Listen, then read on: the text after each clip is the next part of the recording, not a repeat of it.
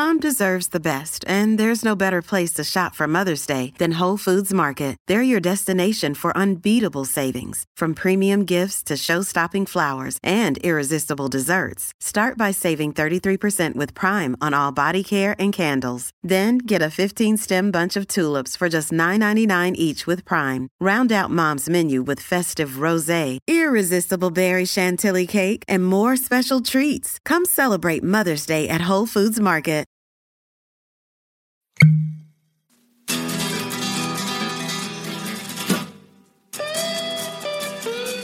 We are back for the second part of this week's episode, the review portion. We told you last week that we would be reviewing Wild Turkey 101.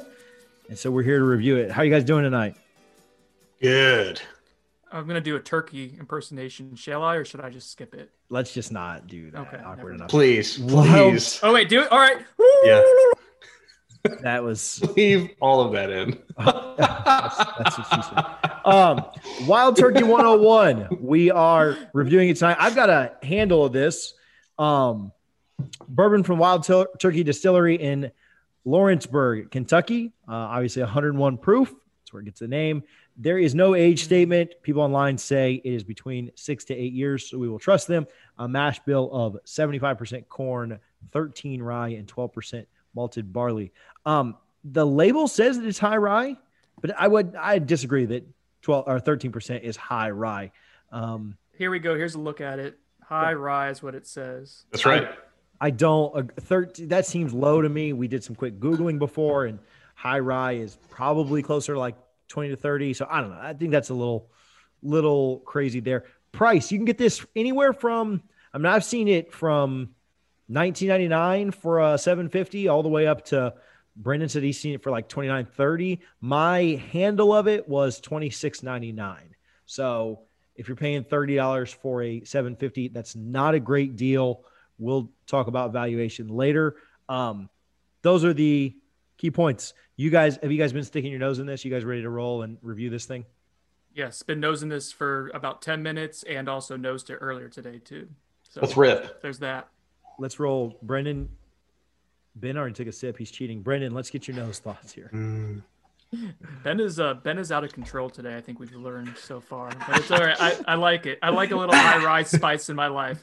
Yeah, Speaking of, of high rise, so uh, despite the uh, controversial high rise label for it, uh, Mm. this is a really spicy nose. I think that's the first thing that kind of jumps out the glass is uh, a, a profound level of spiciness. And as I kind of let it settle in and it got to aerate a little bit, uh, more so for me, I'm getting kind of like the like cinnamon, clove, nutmeg, base, baking spices. I guess is what really jumps out with layers of vanilla too. Those are the main t- uh, smelly notes for me early on here. Yeah, I like. Uh, I get a lot of spice. I also on the back I get a little bit of fruit. So Mhm. like as you get past the spice, it'll get into like some kind of like berry, like a blackberry jam. You know. I, I made I made my Mm. wife smell this earlier, and uh, she got citrus right away. That's what jumped out for her, and that would kind of go back to our Russell's Reserve uh, Mm. review where where Ben and I both had that nebulous uh, citrus. Was it lemon? Was it orange? I don't know. It was just zesty and and citrusy. What, what about you, TJ? What are you getting there as you're starting to? You're you're a little bit slower than us on the nosing today. You're playing catch up.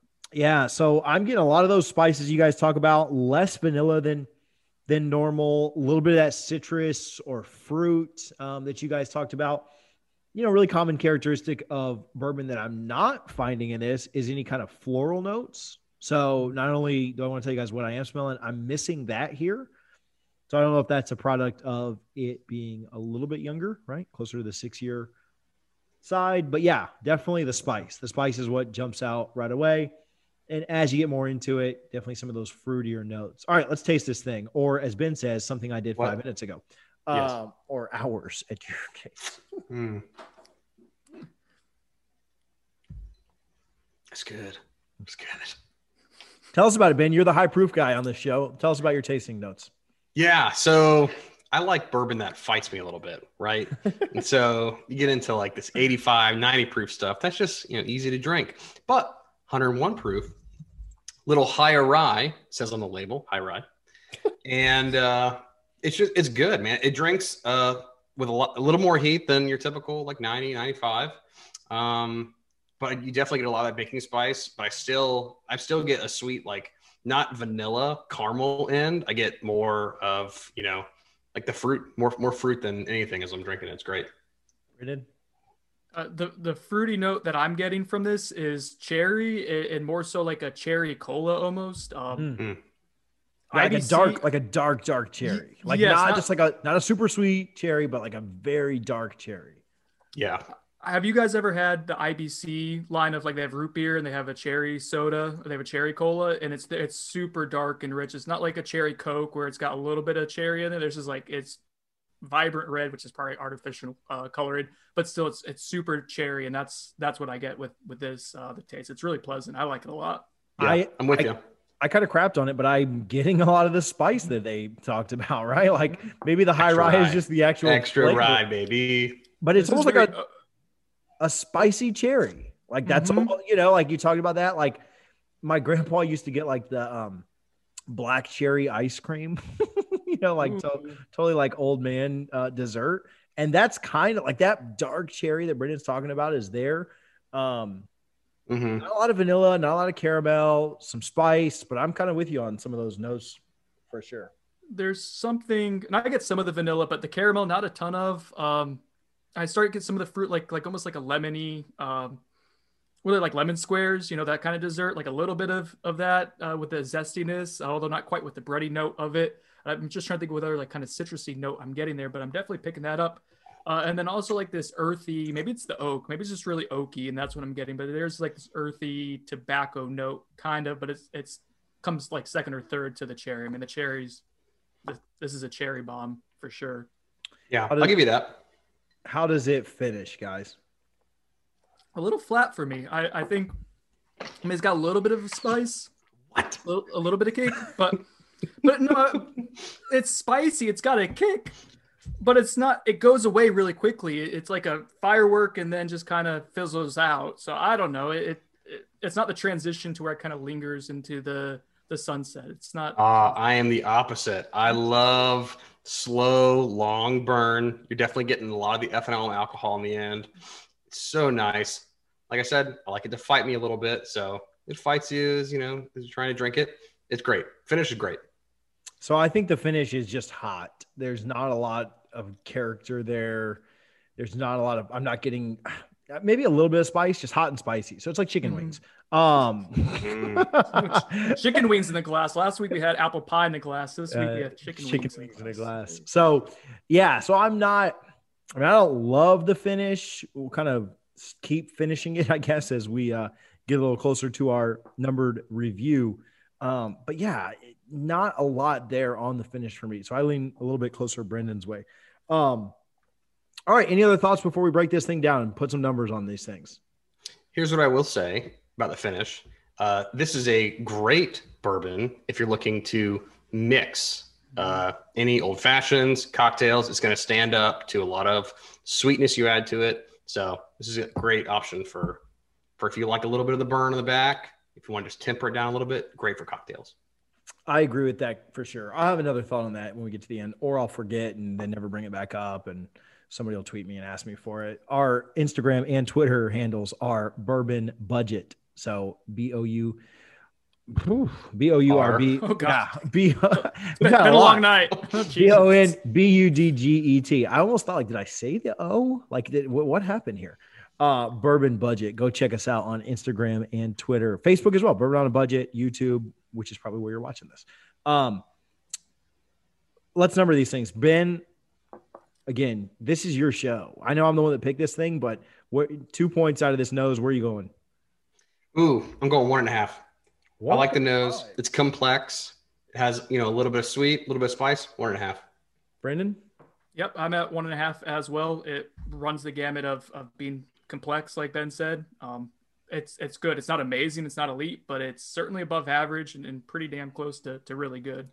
I'm going with a one. I'm the guy that goes higher on everything most weeks, but yeah, the nose does nothing for me other than a lot of spice. Very, very little outside of that. Taste, Ben, you start us off again. Mm, I think I'm going to go three. This is probably one of the better tasting ones we've done so far. Out of our scale of four, Ben's given this three, which is A little bit lower than you gave Buffalo Trace, which is 2.5 and on par with the Russell's 10 year.